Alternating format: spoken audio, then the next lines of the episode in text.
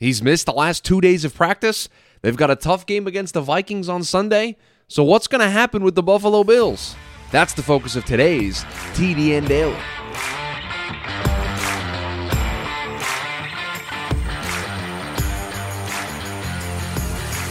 And welcome into the Friday edition of the TDN Daily Podcast. Hope everybody has had a great week. Happy Veterans Day.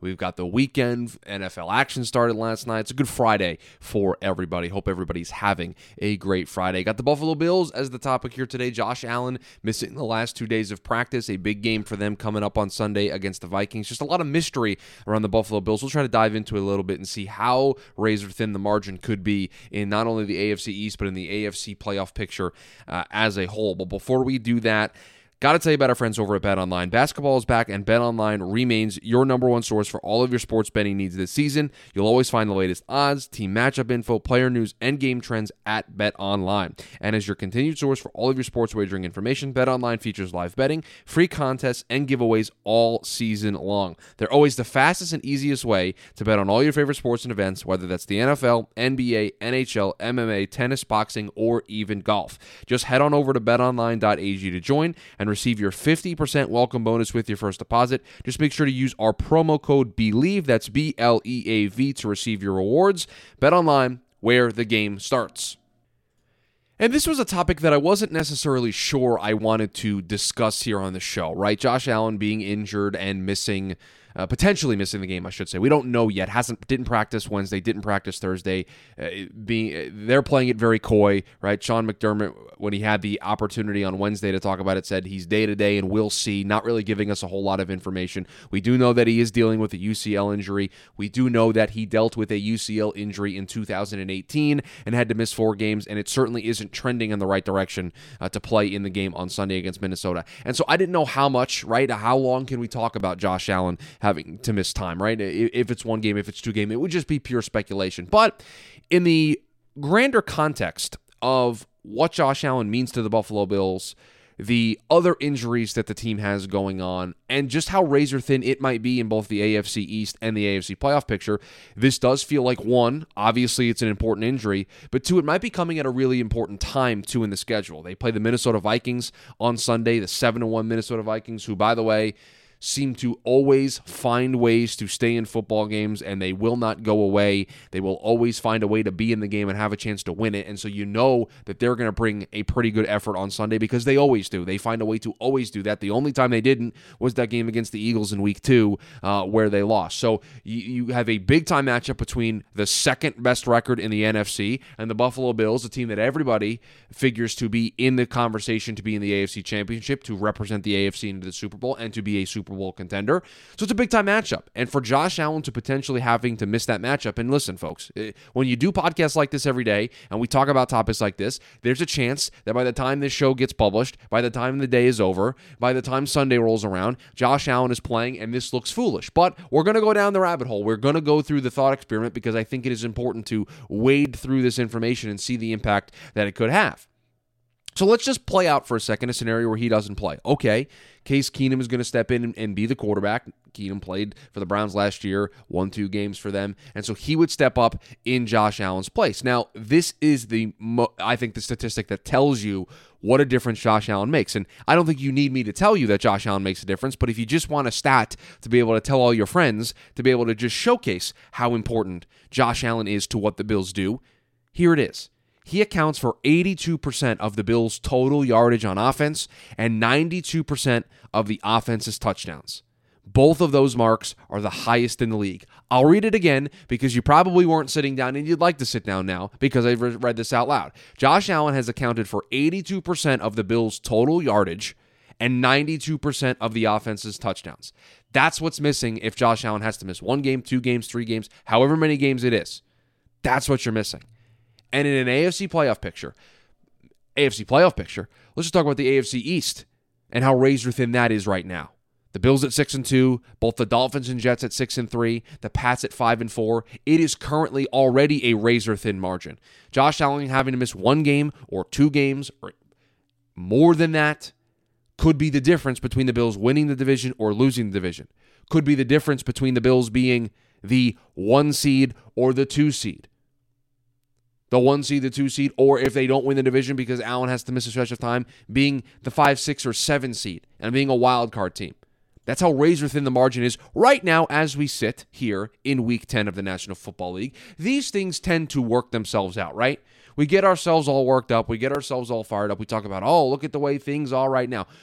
More often than not, things play out pretty close to what we expect. Things play out, questions get answered, and by the time the playoffs roll around, by the times week 17 and weeks 18 roll around for the NFL season, we'll have a pretty good idea of where things stand. But on a week to week basis, I mean, you guys know I've said this on the show. Each week of the NFL calendar feels like a mini season in and of itself.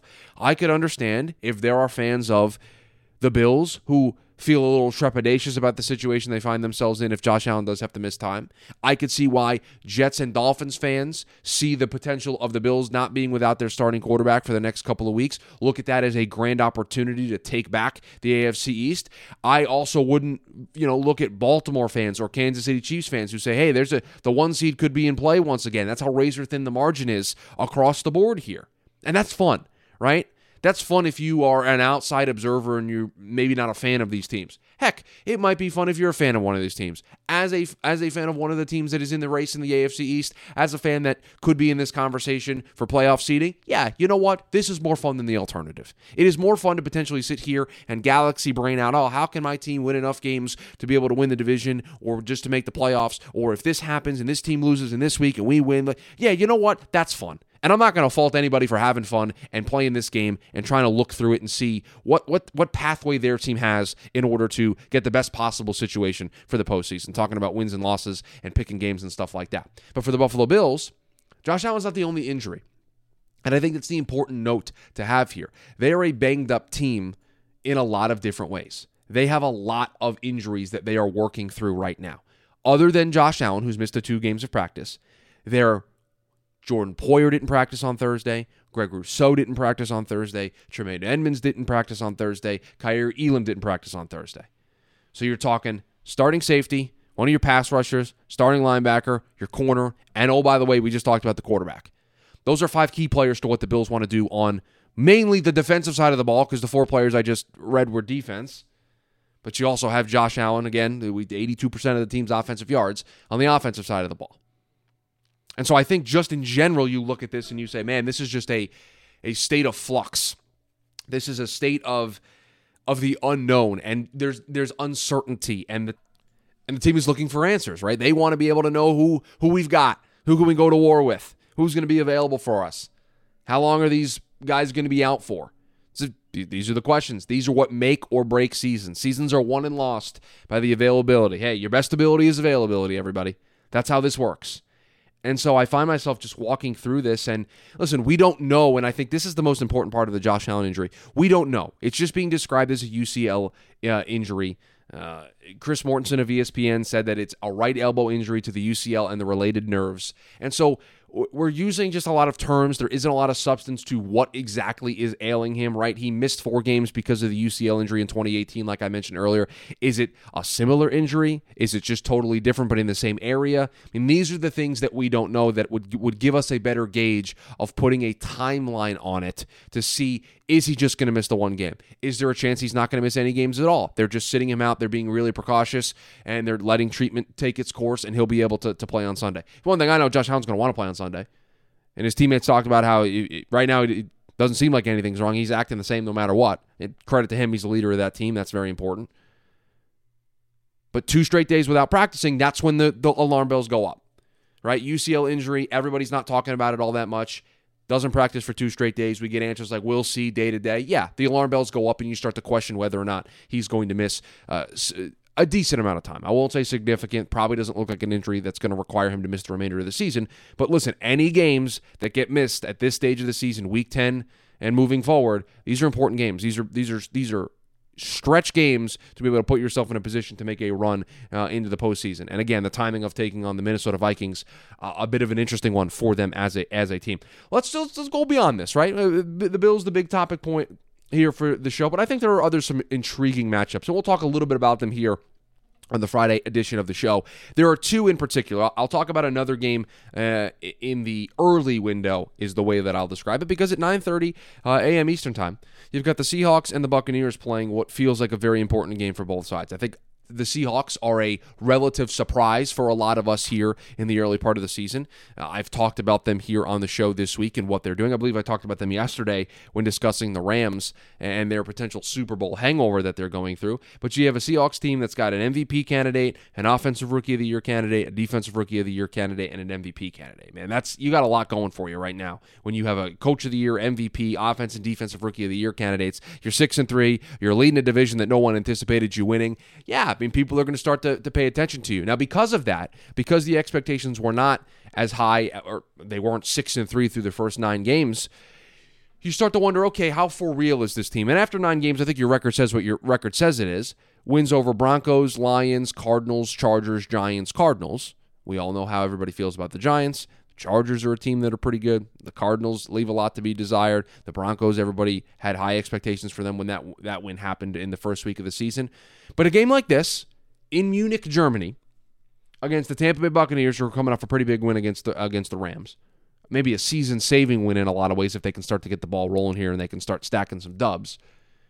Hey, you go, you beat you beat the Bucks over in Germany. You travel, you got all the noise. Everyone's paying attention to you because you're the only game in town in Munich, and it's an international game, so it gets some more buzz around it. You go in, you take care of business against the Buccaneers, and you're seven and three. Yeah, I think a lot of people are going to no longer have questions about the Seattle Seahawks. Are they for real? The question is going to be how far can they go? Right? I think that's there's a pivot point there that will take place. Now for the Bucks, I kind of just mentioned it. A pretty big win against the Rams, making that late drive after coming up with a big stop after missing on their previous drive, scoring the touchdown, winning the football game. They're looking to stack some dubs, right? They're looking to go on a bit of a run here. They're looking to rewrite their ship. And there's an opportunity here over the next three game stretch. You beat the Seahawks and you get to five and five. Okay, you you you slowed your three game losing streak. You finally put together two wins for the first time since the first two weeks of the season. And then you get the Browns in Cleveland. You get the Saints. Those are games that you're probably going to be favored in coming off of two straight wins. Now, all of a sudden, we can start to get the ball rolling here a little bit. And listen, you get the ball rolling with Tom Brady. Tom Brady's throwing the ball a lot. Tom Brady hasn't been playing Tom Brady level football, but he is not the biggest problem that that team has. He has been able to do some things to be able to help them win some football games. And so they start to get the ball rolling. They start to find that chemistry on offense. Byron Leftwich, Tom Brady, they start to get back into what we've seen from them in years past. Uh, listen, any Tom Brady team that's firing at all cylinders at the right time and is, and is and is hot, it's a team that I'm scared of. And I'm not saying that that's going to happen, but that's what a win on Sunday in Week 10 can do for you. Two in a row, you start to have that conversation, you start to get the ball rolling, and then all of a sudden, we that three game stretch where you lose to the Steelers, the Panthers, and the Ravens, maybe we wipe that away a little bit from our memory and say, hey, look what they're doing lately. It's what it's a what have you done for me lately league, and with Tom Brady. Uh, track record's pretty good. So could be something for them as well if they're able to get things going. And then listen, folks, I, have got to talk about it. I talked about it earlier in the week, and it's not going to be a pretty game. It's not going to be. Maybe it will be a pretty game. I don't anticipate it'll be a pretty game, but I don't want to put that out there and then I have to come in here and eat the crow on Monday's show. I don't anticipate it to be pretty. I don't anticipate it to be the best version of football that you've ever seen.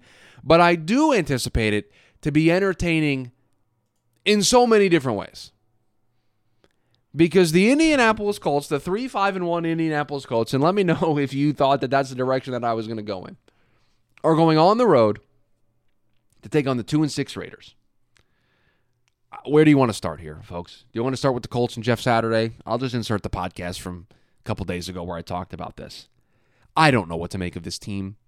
They sat down Matt Ryan. Sam Ehlinger's, I don't believe, a long term answer at quarterback. We've brought in Jeff Saturday. We've got a brand new person calling plays who's never done it before.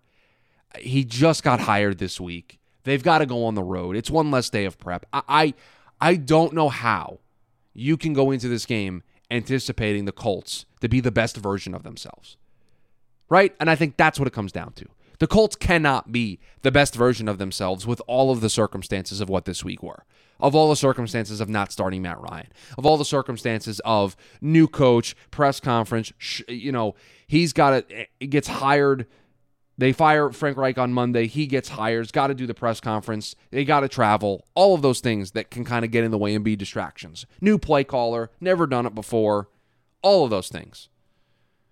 But then on the other side of the ball, you have the Las Vegas Raiders, who are two and six, are going to be without Darren Waller and Hunter Renfrow for the next couple of weeks. Both of those players placed on IR. I think I saw a stat and sorry if the numbers are incorrect here, but Derek Carr, Davante Adams, Hunter Renfrow, and Darren Waller, it's supposed to be the big four of the Raiders offense. I think they've played a combined total of 43 plays together this season. If you want a understanding of why the team is two and six, I think you can just circle that statistic that I just read to you out loud as the reason why they're two and six. Also, doesn't help that Josh McDaniels, as a coach, is just leaving a lot to be desired. And so, if you lose this game to this Colts team, that you should have, even if Darren Waller and Hunter Renfrow can't play, right? They're out. Okay. You still at home should be able to beat this Colts team that is in this state right now. You are getting the Colts at the absolute perfect time to get them on the calendar. And if you can't make the most of that at home and try to get something going for a team, I think that's going to say a lot about you as a football team. And I think a lot of questions are going to be asked about Josh McDaniels. And I wonder if Josh McDaniels makes it to the end of the season if something like that happens on Sunday. You lose to the Colts. Jeff Saturday is their head coach, first time head coach, first game. You lose at home. Uh, Josh McDaniels might be packing his bags if that is the case. I, I certainly believe so. So those are a couple of games that I'm keeping an eye on. It, it's a pretty interesting slate this weekend. Um, you, have got some teams on by, right? You got the Ravens on by, the Jets on by, the Bengals on by, the Patriots on by, a bunch of AFC teams on by that are kind of in the in the midst of that AFC playoff picture. Uh, the NFC playoff picture is going to get a little bit more clear this week with some of these contests. So those are a couple games that I'm keeping an eye on. I hope everybody has a great football weekend. Hope they enjoy the college slate tomorrow, enjoy the pro, the pro slate on Sunday and Monday.